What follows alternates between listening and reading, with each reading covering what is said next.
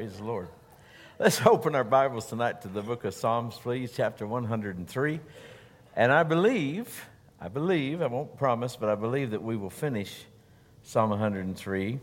Like Doug says, we move pretty slow. I, I don't like to drive slow, but, but anyway, in church, I, I don't like to get in too much of a hurry. I don't want to miss whatever the Lord might have for us. And so uh, we're going to read again the first five verses of the, of the psalm. And uh, I'm going to read it like we've been doing. We're going to read it from the Amplified Bible. And um, just got some loose ends to tie up, and, and maybe we'll get done with it tonight. From the Amplified Classic, it says, Bless, affectionately, gratefully praise the Lord, O my soul, and all that is deepest within me, bless his holy name. Bless, affectionately, gratefully praise the Lord, O my soul, and forget not one of all his benefits, who forgives every one of all your iniquities, who heals each of all your diseases, who redeems your life from the pit and corruption, who beautifies, dignifies, and crowns you with loving kindness and tender mercies who satisfies your mouth, your necessity, and desire at your personal age with good, so that your youth, renewed, is like the eagles, strong, overcoming, soaring. I, I love those verses.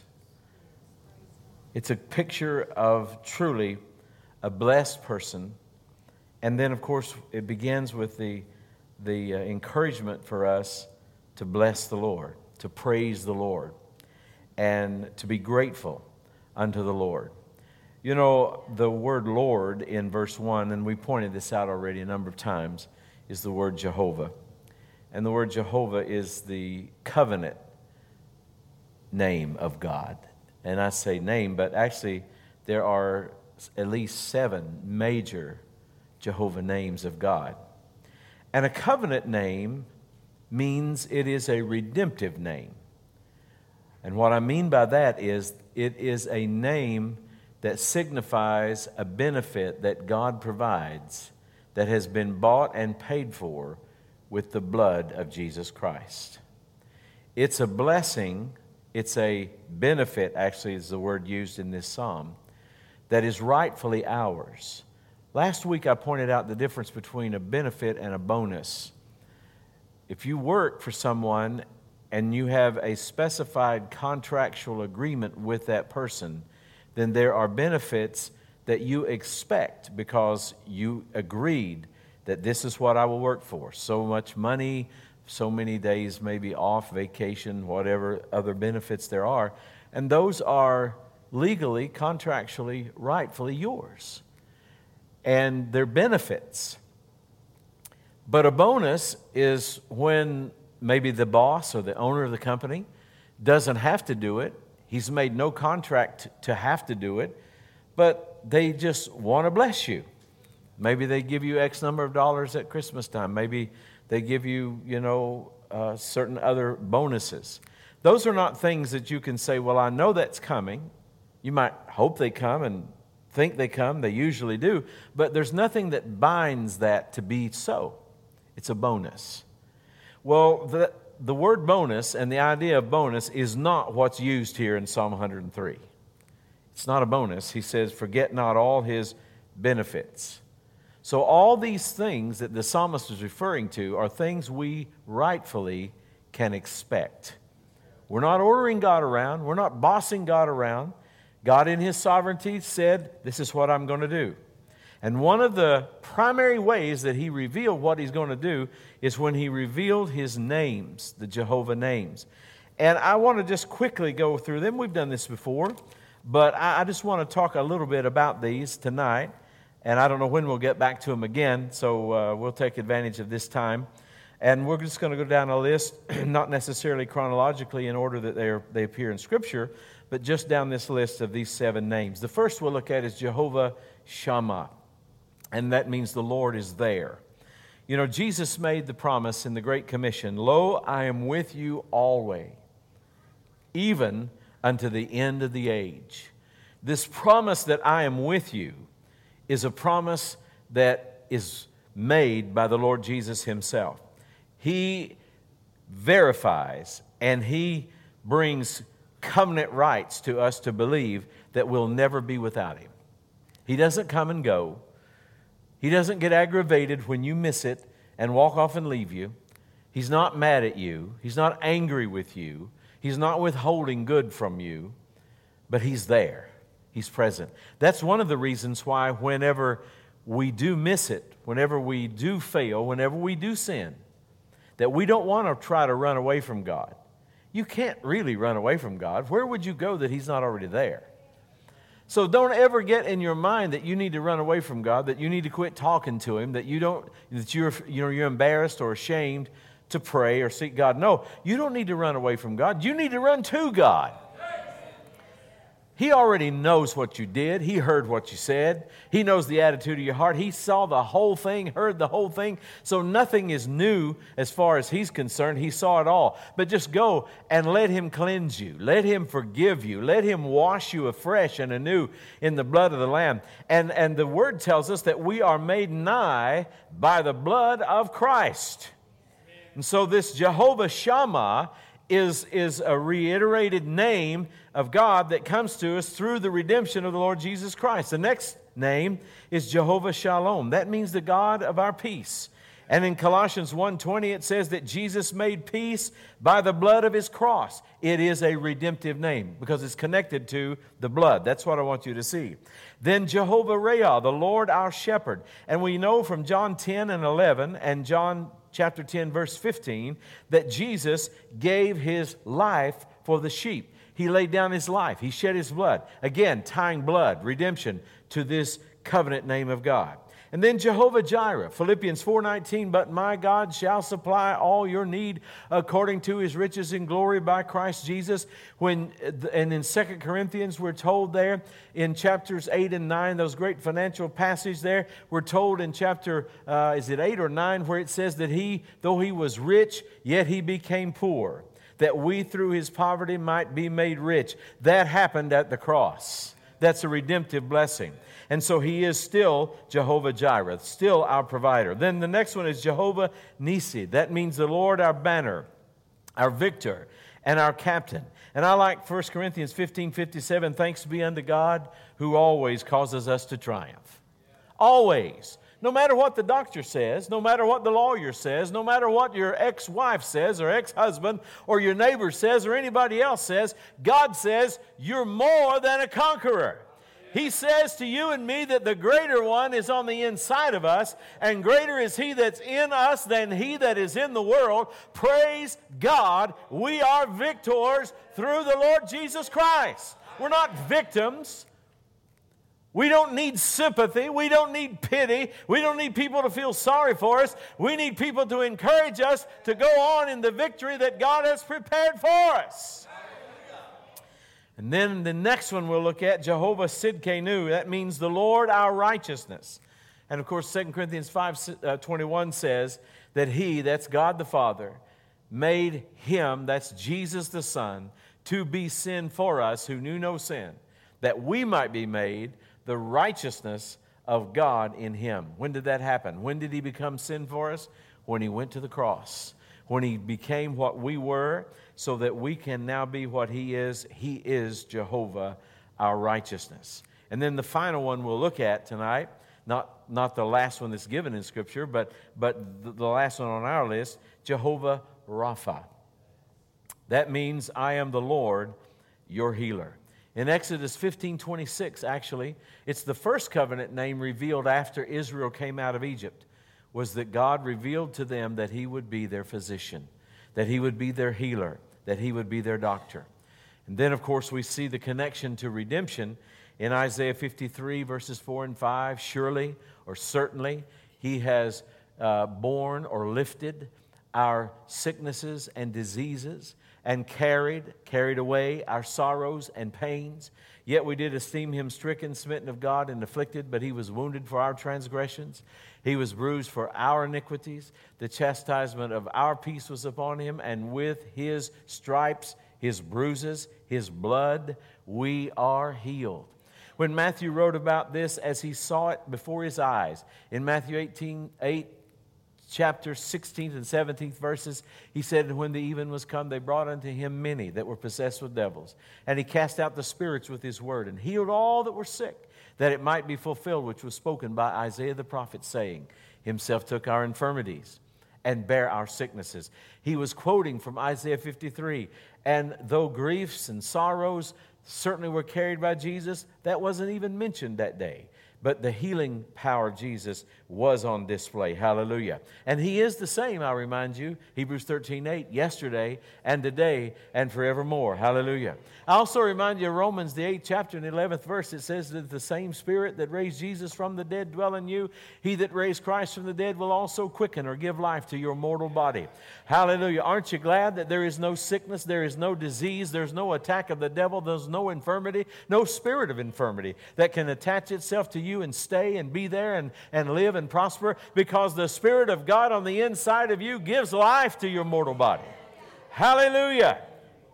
And then Peter looked back and he, he was there, you know, and he remembered the ministry of Jesus, the earthly ministry of Jesus, and he looked back and he, he said in 1 Peter 2.24, who his own self bear our sins in his own body on the tree, that we being dead to sin should live into righteousness, by whose stripes ye were healed. And I tell you, if we were healed, then I am healed. Hallelujah. Glory to God. And see when the attack of the enemy comes. And one of the things that I didn't mention earlier that I need to mention tonight is that we're in a fallen world. We're in a world where we are hated by our adversary. You are the biggest threat to the kingdom of darkness there is. You're a greater threat than any political party. You're a greater threat than any financier. You're a greater threat than any governmental official or anybody on the planet. You, the church, you're the one who stands in the way of the devil making total chaos of the whole planet. And if there's anybody he wants to get out of the way, it's you.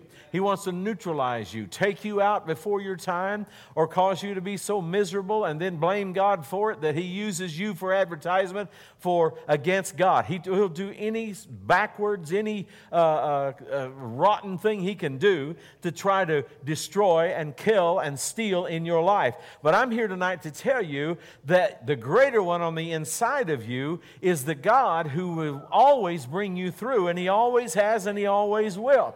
It doesn't matter how many people don't receive, it, it, is, it is all based on what God has said. You know, I'm healed tonight. I've got a great report. I've got a good report. I've got a good testimony to give to you. But I want you to know that you don't need to believe in healing because I'm healed. You don't need to believe in healing because you read somebody's testimony that they got healed. I'm not saying that, that those testimonies aren't good. And that's a way that we overcome by the blood of the Lamb and word of our testimony. Testimonies are inspiring, they're, they're wonderful, and they they have a powerful place within the body of Christ. But I don't believe in healing because of how I feel. I don't believe in healing because of what the doctor says or doesn't say. I don't believe in healing because of somebody I know who got healed. I believe in healing because God said so. He's the one who said it. He's the healer. He's the one who obviously and ultimately knows what he's talking about. Hallelujah. And there are times when you just have to stand on it and you've got to put this word in. I like, you know, what uh, Brother John Osteen said long years ago. He used to tell his congregation, the people he preached to week by week by week, and he would tell them, I'm sure more than one time, he would tell them, always put the scriptures inside of you for use when needed. For use when needed. And one day in 1981, in the month of December, his family needed it. His wife Dodie was given a death sentence. They said she had metastatic cancer of the liver and she would only live for a few weeks. It was, it was beyond the help of medical science. There was no surgery that could be done. Chemo wouldn't help her, radiation wouldn't help her. He gathered her up, gathered her up from that hospital at 89 pounds and took her home. He told the doctor, he, he told the doctor, he said, Doctor, we believe in miracles. And the doctor said, Well, Pastor, you're going to need one. Do you know Dodie Osteen is still alive? Do you know you can go on YouTube? She, she's just got some stuff she's posted this, in the last week or two. She went home and she just started using those scriptures that her husband had taught and preached about and that she'd stored away for use when needed. And every day, from that day to this, she has not failed, according to her testimony, to, to, to, go, in, to, go into the Word, read those scriptures, confess those scriptures. And today, in her 90s, she's cancer free and still ministering to people. Now, I know, I, I don't know Miss Dodie, but I've, I've seen enough and heard enough of her and, and, and, and heard enough people that do know that family to tell you this. She would probably be the first person to tell you that God didn't love her more than he loves anybody else. So I don't know what you're facing. I don't know what you're dealing with. But if you will learn to do what Psalm 103 says, bless the Lord, O my soul, and all that is within me. If you'll learn to praise Him when it's dark, praise Him when it looks like nothing's working, praise Him when everything in the natural seems to be wrong, if you will continue to praise God and put that and put the word in and then bring it back out. You see, when I'm preaching about returning the word this past Sunday, I'm just preaching what I know works. And you know, nothing can come out that hasn't gone in. If, nothing, if no word has gone in, then no word's coming out.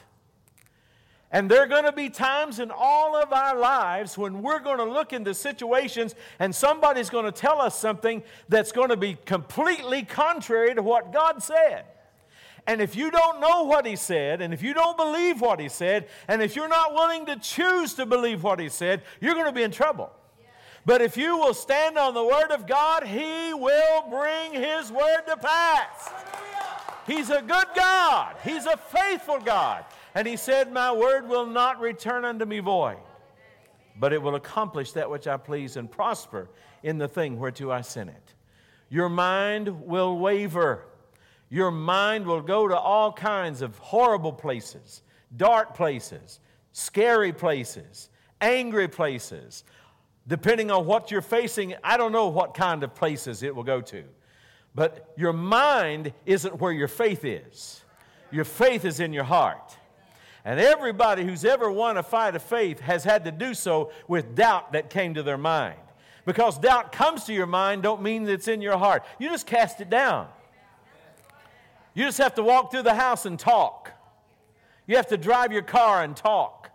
You have to, you have to listen to things that will put faith into you, that speaks louder than any symptom in your body or louder than any voice that the devil. You got to shut him up. And the way Jesus shut the devil up was with the Word of God. And I, am just telling you, I'll be soon, well, I'm not, I'm just now less than a month away from 42 years of full time ministry. And I can tell you one of the hardest things that I have ever had to do as a pastor was to talk people in to calling those things which be not as though they were on a consistent basis. To get them to constantly speak the Word of God and to not talk about the doubt and not talk about all the stuff. Because human nature wants to share our problems. Human nature wants you to feel sorry for me, pet me, make me feel better, make me some peanut butter fudge, whatever it takes. You know, that's what the flesh wants. But that's not what's going to get your miracle. That's not what gets you healed. That's not what causes you to be sustained. It's the Word of God. It's a fight of faith but it's a good fight, which means we win. You know, when I kept saying, I don't know how many times I've said it since uh, Brother Mark and Miss Trina were here, but I kept saying, you need to go back and get, get the app, and you need to go back and listen to those day sessions because it just, I, you know, I, I, we need to hear that over and over again about the confession of our faith. You need to restudy things that we think we know. Yeah, we know some stuff and we believe some good stuff, but we don't know it all. And, and faith doesn't come by what you heard five years ago or that tape series. You know, we don't even do tapes anymore, but that tape series that so blessed you 10 years ago, you know, you might need to hear that again. You do need to hear it again. Praise the Lord. So, How did we get off on all of that? Praise the Lord. I, um, I wanted to get through Psalm 103. Maybe, maybe we will. I don't know. He says, Bless affectionately, I'm in verse 2 now at least, gratefully praise the Lord, O my soul, and forget not one of all his benefits. And then he lists two. Now, these are not all the benefits. I mean, we just went through those seven covenant names, so there are at least seven powerful redemptive benefits. But he mentions two here, and these are the two that probably mean the most to us. These are the two areas of need that we have most been in in our lives. He says, and forget not all of his benefits, who forgives every one of all your iniquities, who heals each of all your diseases. Forgiveness and healing are equally ours. They are already bought and paid for and freely provided. They are blood bought, whosoever will, by grace, through faith, blessings. You, in the mind of God, are just as healed as you are saved. If you can believe that God saved you, that He forgave every sin, made you righteous, and is going to take you to heaven, then you have the spiritual capacity to believe that you are just as saved in the physical sense you are just as healed because that's the truth. Amen. And then in verse 4, I'm trying to hurry. I wanted to camp out there a while, but we'll move on to verse 4. It says, Who redeems your life from the pit and c- corruption. To redeem here, if you've studied the Old Testament, you, you and if, if you're familiar with the story of Ruth in the Bible, in the Old Testament, then you know something about the principle of the kinsman redeemer and how that in that oriental culture of that day and even tied up in the, the legal requirements of god's law and old testament people that family had to take care of family if a brother died without children and he had a brother then his brother the nearest of kin actually took that woman as his wife to raise up children to her. Now, to us, that sounds totally foreign. And in 2022, that just doesn't sound like something that we want to do, but that was a common thing. And of course, you know the story of Ruth, the, Mo, uh, the, uh, the uh, Moabitess, who was a Moabite woman, not a Jewish woman, who had come back uh, with her mother in law, mother-in-law Naomi and uh, because Naomi's son, who was a Jew, had died. And so she, you know, how she was gleaning out in the fields, and, and uh, Naomi was instructing her about how to get close to Boaz, who was a wealthy man. And, uh, and he was a kinsman. And so, if you remember the story, Boaz fell in love with her. He determined, This is what I want to do. But, he said, there is one person closer of kin. And so by law, he couldn't just marry her and take her as his own wife unless this other person said he didn't want to. And the other person said, No, I don't want to do that. And so Boaz took her, and, and the rest of her life, she was well to do. Everything changed when the Redeemer came. Everything changed when the Redeemer took her as his own. And that is the kind of a redeemer that is referred to here in verse 4, who redeems your life from the pit. So when Jesus came to you, he came as your redeemer, as your kinsman redeemer. And that's why we say, and now maybe we understand a little better, why we would say Jesus is our elder brother. We're in the family. Our Redeemer is kin to us. We're in Him, He's in us. And so He has the wealth of heaven at His disposal. There is no need you'll ever have that He can't meet. There's no situation you'll ever face that He cannot help you to be an overcomer in. He is our Redeemer. He redeems our life from the pit and corruption, who beautifies, dignifies, and crowns you with loving kindnesses and tender mercies. Jesus, our kinsman redeemer, assumed responsibility for us, paid our debts, and married us. We've been brought, bought with a price, according to 1 Corinthians 6 and 20. We're redeemed from destruction. That means corruption, from the pit, redeemed from the grave. That's, that's what we're redeemed from. Hallelujah. He crowneth thee, the old King James says, with loving kindness and tender mercy. You know what crowneth mean? He's not just talking about wearing some uh, tiara or something. It's talking about being encircled. We are circled about, we are compassed about. He crowns us with loving kindness. That means favor and kindness. You have a surrounding of kindness and favor from God on your life. You need to begin to expect favor everywhere you go, everybody you deal with. I mean, I do not go into situations expecting to be done wrong. I don't go into situations thinking everybody's out to get me and everybody's trying to cheat me and everybody's trying to do me wrong. I go into situations expecting favor. I try to be a nice guy. I try to be complimentary. I try to be well mannered if I can be, as well as I know how to be. But I expect the favor of God. I hope that doesn't sound too crass to you, but I don't expect to be treated like dirt. I'm a child of the King. I don't demand anybody respect me. I don't demand that they like me. But you know what? They do. And it's not because I'm so good, it's because of the favor of God. I am encircled around with favor. Wherever I turn, there's favor. If I go to the north, there's favor. The south, the east, the west. I'm encompassed with the favor of God. I'm crowned with it. And then I'm crowned with His favor and then tender mercies. Tender mercies. And that means tender love. That means mercy. It can mean pity.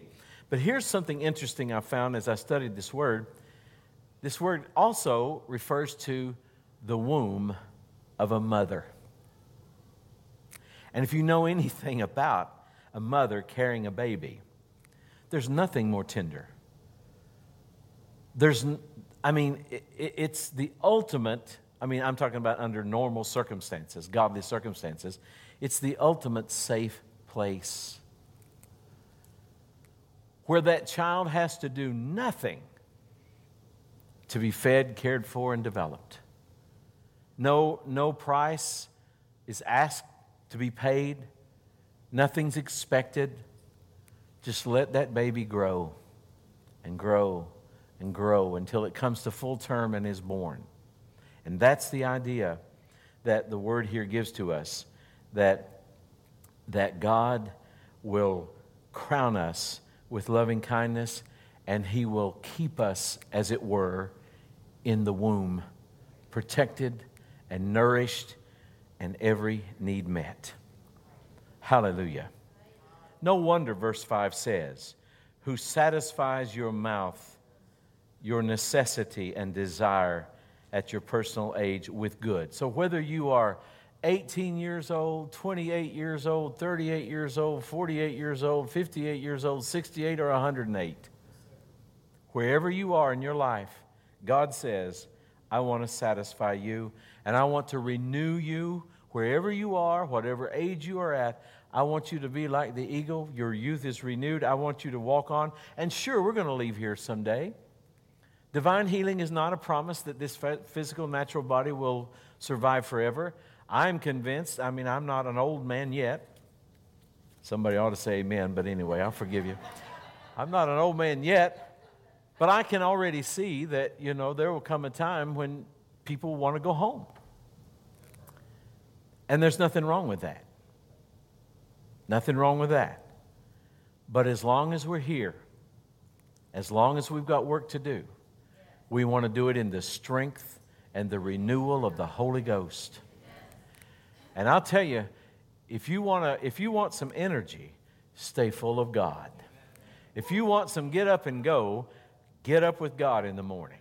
Get into the Word of God. Pray in the Holy Ghost. Edify yourself. Build yourself up. And be about the Father's business. It's amazing how much God wants to bless us. Amen.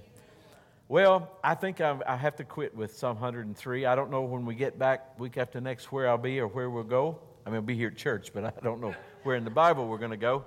Uh, but I hope you've been blessed. I needed to hear all of this. It's been good for me. I preached to myself. Amen. Oh, thank you, Jesus. Let's stand up and bless the Lord for